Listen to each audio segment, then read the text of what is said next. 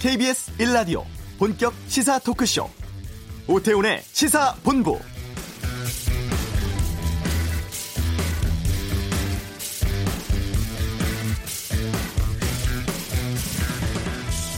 코로나19 위기 극복에 힘을 실어달라. 싸우는 사람 대신 일할 사람 뽑아달라는 메시지에 국민들이 반응한 선거였습니다. 이번 21대 총선 민주당이 과반 의석 훌쩍 넘어서 180석에 달하는 압승으로 끝이 났죠. 지역구에서만 163석 얻었고 비례정당인 더불어시민당과 함께 180석 예상됩니다. 반면에 정권 견제를 위해서 과반 의석을 호소했던 미래통합당 103석에 머물 것으로 보여서 개헌 저지선 지켜냈는데 의미를 둘 수밖에는 없는 상황이 됐습니다.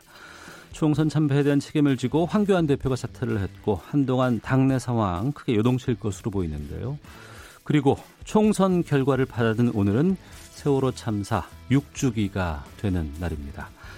오태훈의 시사본부 세월호 참사로 아들을 떠나보낸 후에 담담하게 일상의 기록을 유튜브를 통해서 담고 있는 유가족이 있습니다. 잠시 후 이슈에서 만나보도록 하겠습니다. 총선을 하루 앞두고 북한이 여러 발의 발사체를 쐈습니다. 이게 어떤 의미인지 이번 주 한반도 눈에서 알아보고요. 2부 각설하고 총선 결과에 대해서 총 정리하는 시간 갖겠습니다. 각 지역 민심의 흐름, 비례대표 개표 결과, 또 21대 국회 원 구성, 구체적으로 어떻게 되는지 의견 듣고 틈틈이 당선자 연결해서 소감도 듣겠습니다. KBS 라디오 오태훈의 시사본부 지금 시작합니다.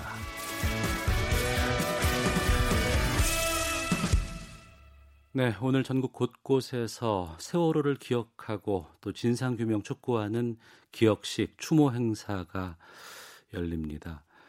세월호 참사로 세상 떠난 아들을 생각하는 어머니의 마음은 힘들고 고통스럽습니다만 그렇다고 항상 고통스럽게 지낼 수만은 없겠죠. 남은 가족의 일상을 아, 유튜브 채널을 통해서 진솔하게 풀어내고 있는 분이 있습니다. 졸사와 꼰대맘의 인생 통론이라는 채널을 운영하시는 유튜버로 소개를 해드려야겠네요. 졸사맘 김성실 씨를 연결하겠습니다. 어머니 안녕하십니까? 네, 안녕하세요. 예, 제가 유튜버로 소개를 해드렸어요. 아유, 부족합니다. 예, 유튜브 방송은 어떻게 시작을 하게 되셨어요? 제가 나이가 지금 올해가 56살이거든요. 네. 작년 말에 시작했는데 음. 제가 나이가 들다 보니까 살아온 만큼 네. 사람들이 할 말들이 되게 많은데 어. 듣기가 피곤할 때가 또 많잖아요. 예. 그래서 아 이건 제가 겪은 제 인생이나 아니면은 또 제일 큰 사건이 세월호 사건도 음. 제가 보고 듣고 제가 느낀 이야기들을 누군가가 좀 들어줬으면 좋겠다. 네. 그런 생각이 들더라고요. 그래서 아 한번 해보면 어떨까 유튜브를 해보면 어떨까 하던 차에 네. 작년 12월 달에 제 이제 연극을 한, 편 했었어요 해화동에서. 예. 근데 그 소재로 그냥 유튜브에 도전하는 졸사맘이라고 음. 예. 배우는 사람들 소개 소개 한 편으로 했거든요. 어. 그래서 그걸 그냥 본의 아니게 생각만 하던 게 예. 이게 채널을 만드는 것까지 올, 올리는 것까지 업로드하는 것까지 하는 바람에 음. 그냥 계속 하게 됐죠. 예. 그래서 늘 마음의 부담은 있어요. 예. 그러면 그 졸사와 꼰대맘의 인생 통로는 김성실 씨 어머니와 또 딸인 김예원 씨와 함께 만들고 있다면서요. 예, 그렇죠. 그러니까 소재를 우리 딸이 늘 주고 있죠. 어. 그러면 이 유튜브 채널에는 어떤 것들을 담고 있는지 혹여 그 동혁이에게 좀 보내고 싶은 그런 영상들이 좀 들어가 있는 건 아닌지 궁금하거든요. 예, 동혁이한테 보내는 영상은 이제 작년 동혁이 생일날 네. 올린 영상이랑 사실은 제 마음은 음. 정말 하고 싶은 세월호 이야기를 너무 하고 싶어요. 예, 예. 우리가 왜 이렇게 왜 이렇게까지 지금 이 자리에 있는지를. 네. 근데 그렇게 하면은 보시는 분들도 많이 피곤하고 힘드실 것 같아서 어. 조금 더 부수적인 조금 잔잔하고 예. 조금 재밌는 이야기거리로 다가가서 아 내가 이게 세월호 동혁이 엄마가 어떤 사람인지 음. 먼저 알고 아 동혁이 엄마가 풀어내는 이 세월호 이야기를 들었으면 네. 그런 생각에서 하게 됐거든요. 예. 채널 제목이 졸사와 꼰대맘의 인생 통론이거든요. 예, 예. 그러면 어머니께서 꼰대맘이 되시는 것 같고 맞죠? 분명히 졸사 눈에는 제가 꼰대일 겁니다. 졸사가 따님인데. 네네. 왜 졸사예요? 요즘 애들이 흔히 뭐 졸라 얘기하잖아요. 아이고 아이고 아이고. 그래서 예, 이제 예. 방송용인지 모르지만 어, 그 아이가 크, 크으니까 애한테 대놓고 너왜 네. 이렇게 못됐어 이런 말은 차마 못하고 어. 꾹꾹 누르다 보니까 어느 날부터 제가 저도 모르게 제 지인들한테 우리 졸라 싸가지가 있지 음. 막 이렇게 제 나름대로 이제 분풀이죠. 네네. 그러다 보니까 졸사 졸사 됐는데 어. 얘가 알게 되고 나서 내가 니를 밖에서 졸사라고 부르는데 너 어때 이러니까 뭐 그 지금 졸사 아니면 되죠. 되게 음. 귀여운데요 그러더라고요. 네. 그래서 그냥 졸사라고 하고 있어요. 예.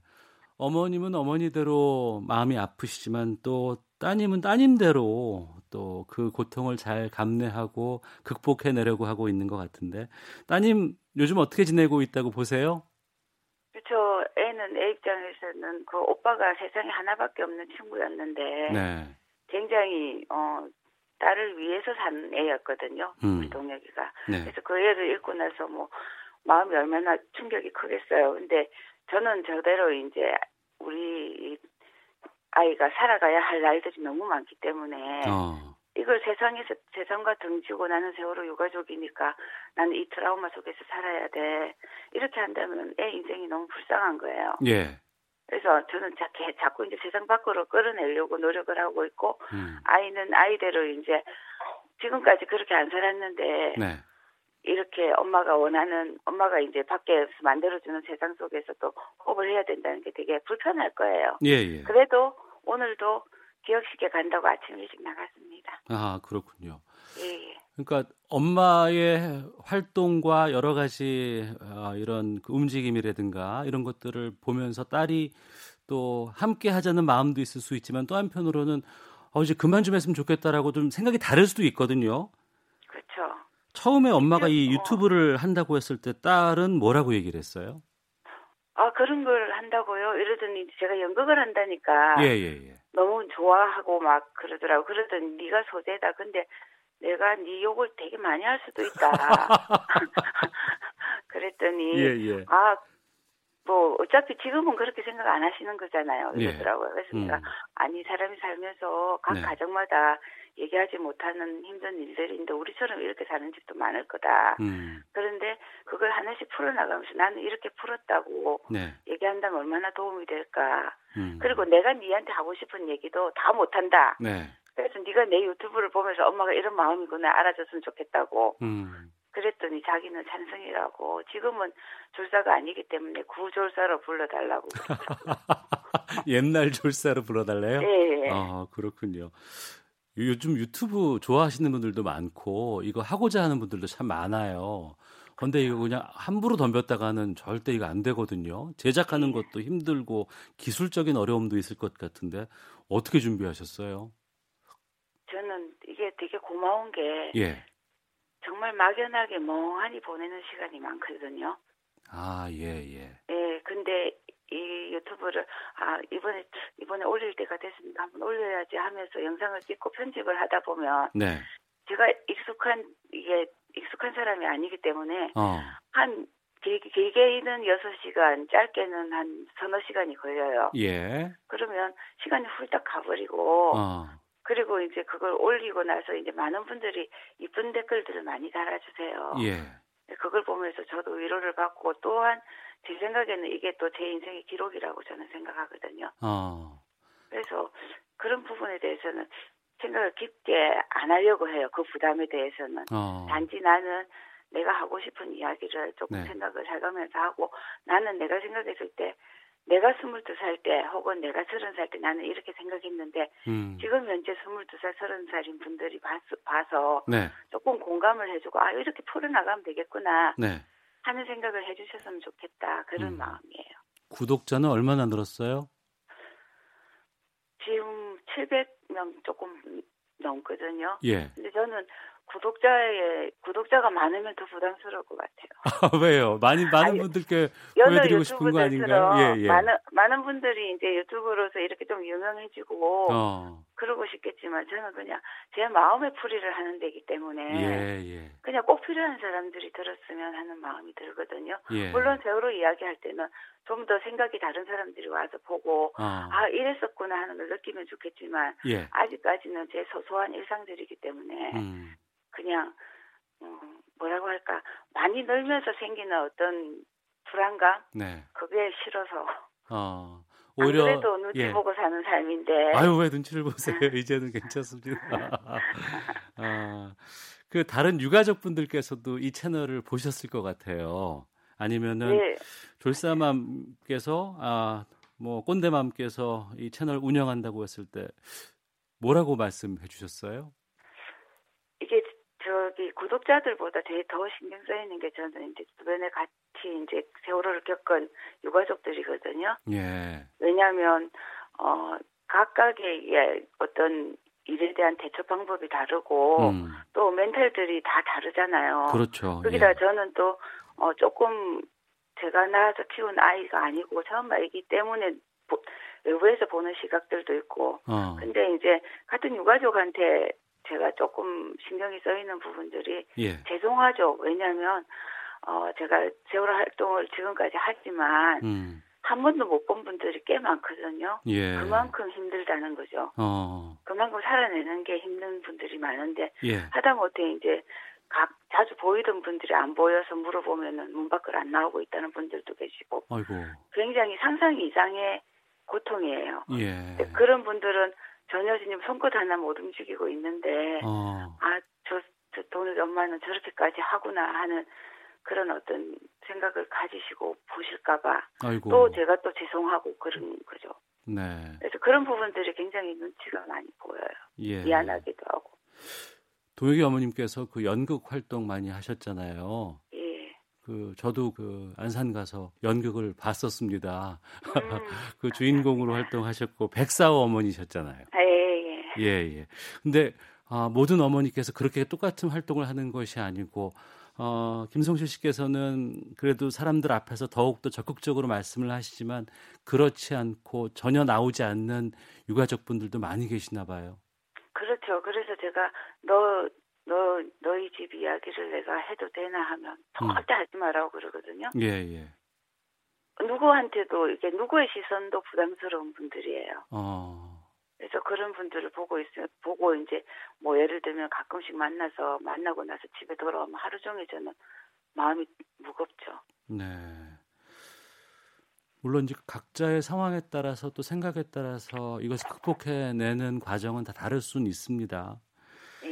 알겠습니다. 아, 지금 얼마나 영상을 올리셨어요, 거기다가 채널에?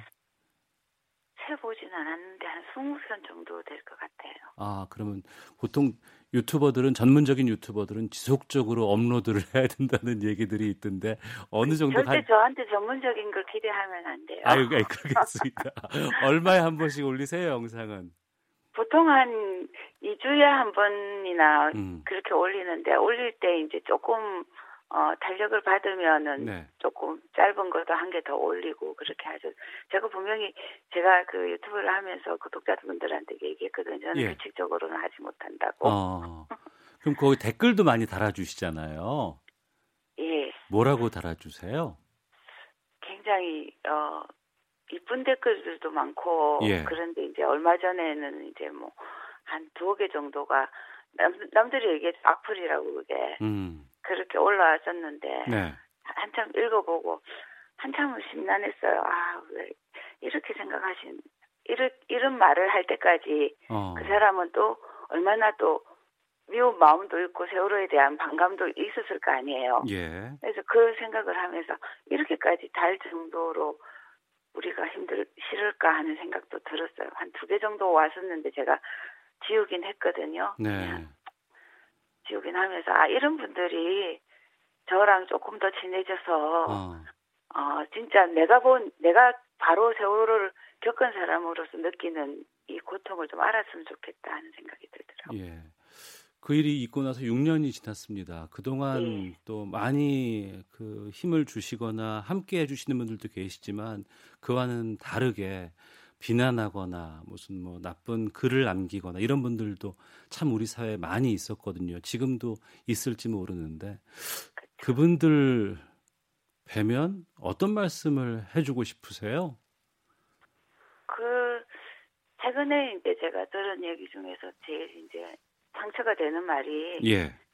아 이게 육주기가 다가오면서 이제 가족들한테 매체들이 연락을 많이 하잖아요. 어떻게 네. 지내시는지 네, 그런 얘기들을 하다 보면 좋겠다 애 때문에 유명해져서 이렇게 얘기하시는 분들도 있어요. 어. 근데 그게 되게 상처가 되고 힘들더라고요. 아이고. 아, 예. 그게 이렇게 살고 싶지 않은데. 아, 예, 예. 그 제가 원해서 생긴 일은 아니잖아요. 예, 예, 예. 그래서 그런 부분들을 들으면서, 아, 그걸 극복하는 거는 제 어. 몫이고, 어. 어쨌든 예. 그분은 그렇게 말하기까지 음. 생각 없이 얘기했을 수도 있다고. 저는 이제 나중에는 그런 생각해요. 어쨌든 나랑 친한 사람들이니까 생각 없이. 네. 그냥 한 얘기일 거라고 스스로 위로를 많이 하죠. 예. 아, 6년이 지났습니다. 또 세월호 유가족들께서는 아직도 해결되지 않는 부분들, 풀리지 않는 부분들이 많이 있다고 말씀하세요. 어떤 것들이 있습니까? 아직도 저희 아이들은 다 각각 떨어져서 있거든요. 예. 있어서 어, 자유생명안전공원을 저희는 빨리 했으면 좋겠는데 약속했던 어. 것만큼만 지켜줬어도 좋은데 예. 아직도 거기에 대해서 반감을 가지시고 어, 그게 뭐 봉안당이다, 낙골당이다 이렇게 말씀하시는 분들이 많아요. 근데 음. 그게 목적이 아니라 저희는 아이를 데리고 오는 게 데리고 오는 게 급선무고 그렇다고 생각하더라도 안산시에서 봤을 때는 네. 그것만큼 어 자유생명안전공원이 어떤 기억이나 추모를 떠나서 안산 시민을 위해서 제공된 제공되는 공간이기 때문에 음. 아주 그 안산시를 알리고 또 많은 사람들이 봤을 때 큰 교훈이 되는 그런 고, 어, 공원이 될 거거든요. 예. 네, 거기에 대해서 안 좋게 얘기 하시는 분들이 많아서 조금 마음이 아프고 특히나 또 세월호 진상규명 문제는 저희가 합창단이나 뭐 연극이나 세월호 가족들이 어디, 어떤 자리에서든 얘기를 할 때 우리가 아직까지 부모가 아직까지 세상 속으로 들어가지 못하고 여기에 있는 이유는 음. 납득이 되지 않는 문제들이 있기 때문이거든요 분명히. 예. 제가 본 납득이 되지 않는 부분들도 풀어줘 풀어줬으면 좋겠고 음. 또그 그것들이 진상규명이 돼야만이 저희들이 온전히 아이들을 그리워하고 네. 추모할 수 있을 것 같은데 어. 그냥 기억식이 돌아올 때마다 추모라는 단어가 또 오르고 뭐 기억하자 그런 얘기들이 저희들은 마음이 조금 서러울 때도 있어요. 우리가 지금 이렇게까지 있는 이유가 다른 데 있는데 예. 왜 아직까지도 안 해줄까? 음. 아직까지도 그게 대해서 솔직하지 않을까?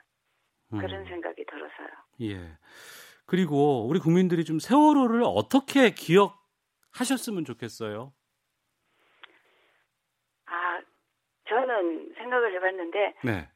어, 내가 겪을 수 있는 일을 저 사람들이 겪었구나. 내가 맞을 매를 저 사람들이 먼저 맞았구나. 그렇게 좀 생각을 해주셨으면 좋겠어요. 그, 그 많은 우리가 흔히 살아 살다 보면은 정말 불우한 일을 겪으시는 분들을 옆에서 보면서 아 정말 안 됐다. 저거 어쩌면 내가 될 수도 있었는데 네. 그런 생각을 하는 게 인지상정이잖아요. 네, 근데 네. 세월호에 있어서만큼은 다르게 생각하시고 자꾸 정치적인 이야기를 끌어다가 어. 이야기를 하시고 막 저희들한테 심지어는 자파라고 얘기하시는 분들도 있고 이러는데 예. 저희들 그런 사람 아니거든요. 예, 예. 정말 선량한 대한민국 국민으로 살고 싶고 어. 단지 내가 겪은 세월호에서 내가 납득이 되지 않는 부분을 해결하고 싶은 그런 평범한 사람들이기 때문에 아 내가 저 자리에 있었다면 나는 내가 저로 유가족에 있다면 나는 어떤 포지션으로 가지고 있을까 음. 한 번쯤은 생각해 주셨으면 그런 생각이 들어요. 알겠습니다. 그걸 부탁드리고 싶어요. 한 번쯤은 내 입장이었다면 어땠을까? 네. 아유, 많은 부분을 생각하게 해주시는 말씀을 아, 저희가 들었는데요. 이 어, 졸사와 꼰대맘의 인생 통론 이 유튜브 채널을 통해서 좀 담고 싶은 기획하고 있는 그런 영상 같은 것들 좀 소개해 주신다면요. 끝으로. 물론 서로 이야기를 하고 싶은 게 제일 큰 이야기고 예. 편하게 그냥 편하게 들으시면서 아 저렇게 될 수밖에 없었구나 음. 그 생각을 하게끔 저는 얘기를 하고 싶고 두 번째로는 저희 이제 거기서는 졸사지만 저한테는 완전 소중한 남하고 다른 애들하고 바꾸고 싶지 않은 내 딸인데 네. 이내 딸의 성장 과정을 음. 조금씩 조금씩 기록하면서 시, 나중에는 내 딸이 정말 편하게 사회 세상 속에서 친구들하고 하하호 하면서 내 편을 만들고 있는 네. 그런 장면들을 찍어내고 싶고 그 과정에서 저도 성장을 하고 저도 이제 잘 살다 가는 거잖아요. 그러면 네. 제가 음. 할 일을 다 하고 그래서 그런 것들을 담아내고 싶어요. 그런 걸 그냥 담담히 담아내면서 많은 분들이 보시면서 아 졸사맘이 졸사맘이나 졸사나 다내 음. 가족이고 내 형제들 같구나 네. 그런 생각을 하게끔 해드리고 싶어요. 음 알겠습니다. 어, 끝으로 어, 동혁이에게 뭐 하시고 싶은 말씀 있으시면은 또 시간 드릴까 싶은데 어떤 말씀 하실까요? 에, 동혁아, 엄마야, 진짜 음, 4.16 주기가 돌아오면 너도 알다시피 많이 가족들이 힘들고 심지어는 엄마는 4월이 없었으면 하는 생각도 드는데 그렇지만 음, 너가 살다간 세상에서 엄마가 엄마랑 가족들은 그래도 열심히 살아내야 되고 네가 원하는 게 뭘까를 생각해봤어. 항상 너는 양보만 하고 배려만 하고 그 어떤 즐거움도 누리지 못하고 간 것에 대해서 마음이 너무 아프거든. 근데 동혁이가 하늘나라에서 봤을 때 엄마 아빠 여운이 걱정을 안 하게끔 엄마가 열심히 살아낼게. 그리고 가서 다 얘기해 줄게. 재밌는 얘기 많이 만들어 갈게. 사랑해, 동혁아. 예. 아, 졸사와 꼰대맘의 인생 통론 아, 유튜브로 아, 자신의 일상을 알려주고 계십니다. 아, 동혁 어머니 김성실 씨와 함께 말씀 나눴는데요. 오늘 아, 좋은 말씀 너무나 잘 들었고요. 건강하셔야 됩니다. 네, 감사합니다. 예, 고맙습니다. 네. 네, 가족들에게 세월호 사건이 일어나고 진상규명이 아직도 안 되고 있습니다. 평생 위로해도 모자릅니다. 이동경님께서 의견 보내주셨고요. 조혜숙님, 저는 다섯 살 아이 키우는 엄마입니다. 6년 전 세월호 참사 생각하면 지금도 가슴 저리게 아픕니다. 부모가 된 지금은 그 고통이 더한데, 저도 이러한데, 유가족분들은 얼마나 힘드실까요? 제대로 빨리 규명합시다. 얼마나 부끄러웠던지요. 아이들에게 어른들이 너무 미안했던 사건입니다. 라고 김성호님께서도 의견 보내주셨습니다. 이어서 교통 상황 듣고 오겠습니다. 교통정보센터 김은아 리포터입니다. 네, 코로나19 확산으로 감소했던 교통량이 최근 다시 증가하는 추세입니다. 봄철 졸음 사고까지 많은 시기인 만큼 교통안전에 더 유의해 주셔야겠습니다. 중부내륙 지선 대구 쪽 성서에서 서대구 사이 1차로에서 작업하느라 1대 1km 밀리고 있습니다. 청주 영덕 고속도로는 양방향 작업 영향을 받고 있는데요. 영덕 쪽 내서 2터널 부근에서 내서 3터널 쪽 1km 정체가 작업을 하고 있어서고요. 반대 청주 방향은 내서 1터널 부근 2, 3차로에서 작업하고 있어 부근 2km 밀리고 있습니다. 영동고속도로는 강릉 방향 작업을 하는 반월터널 부근에서 1km 정체고요. 신갈분기점 부근 2km 정체는 작업을 하고 있어서입니다. KBS 교통정보센터였습니다.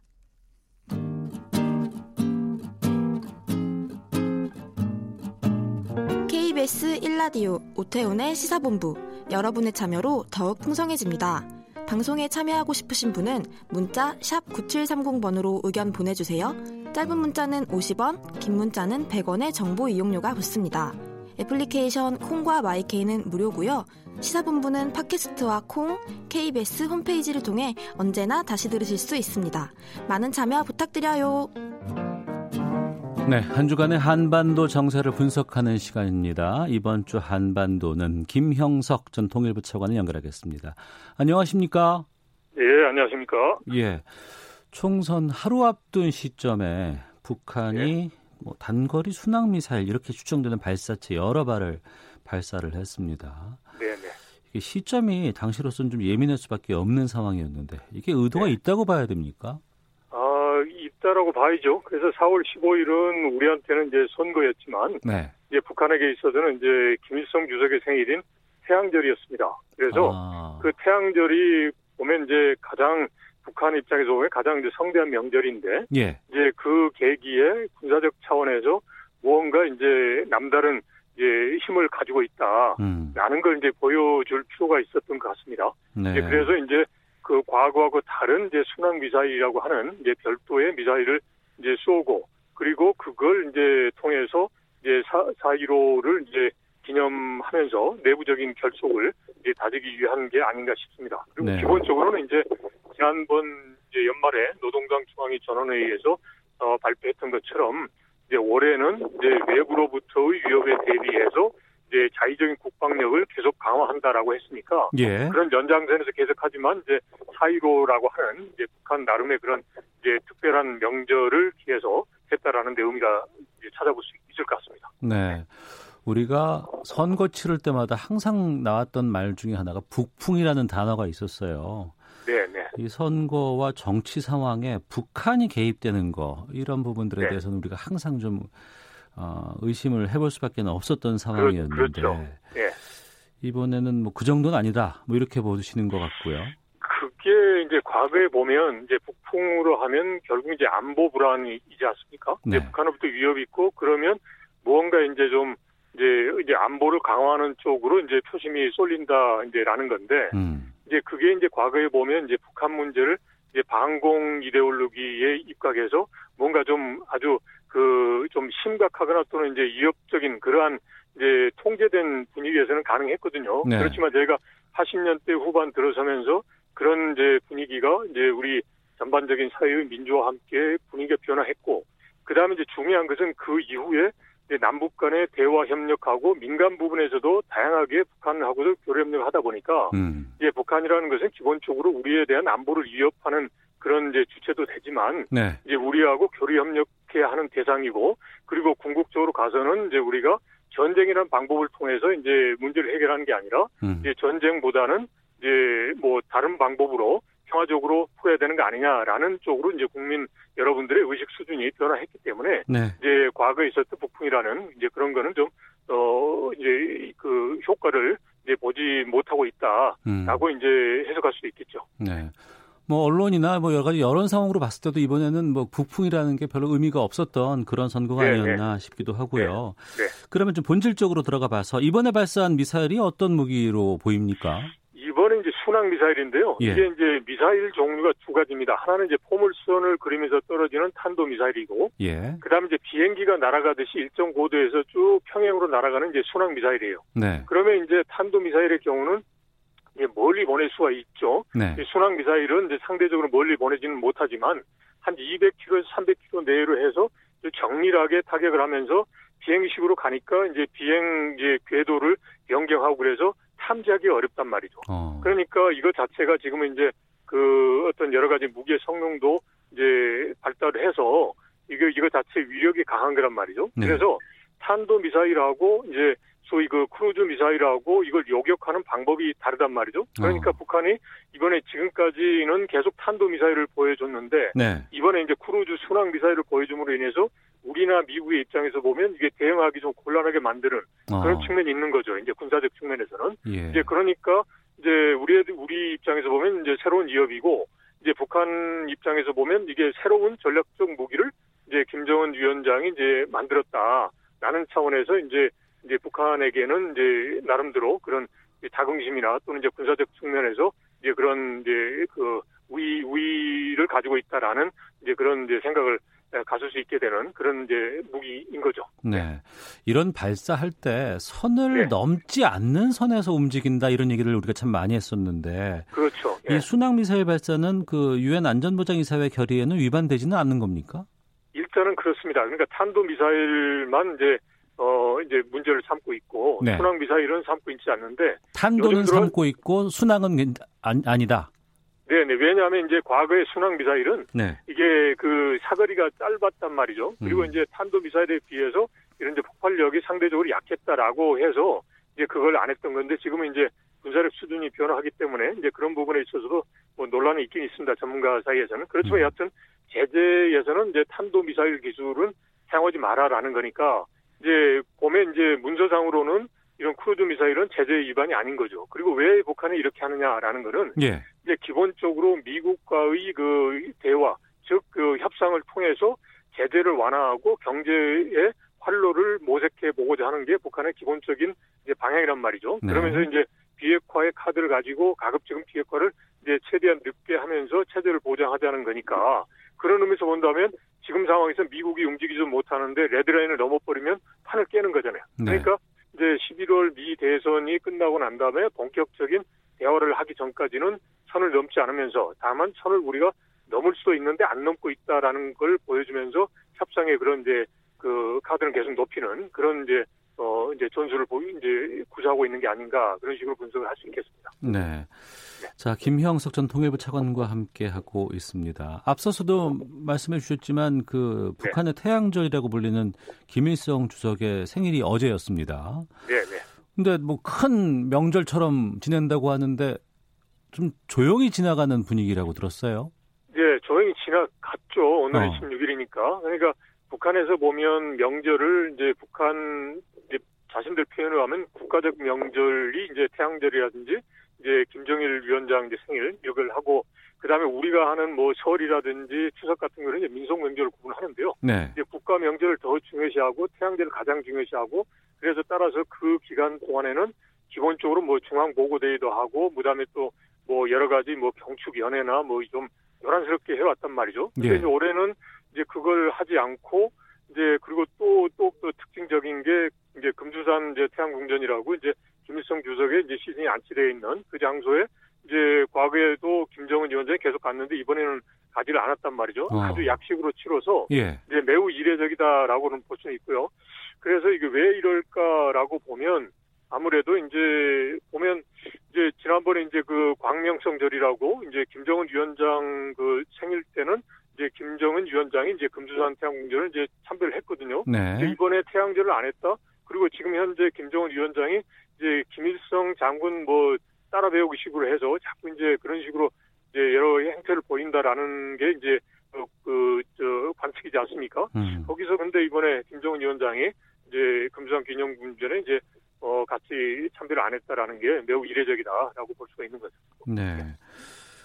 그리고 그 최고인민회의가 네. 지난 12일 열렸어요. 네, 예. 여기서 뭐 중요한 사안 같은 것들이 결정된 게 있습니까?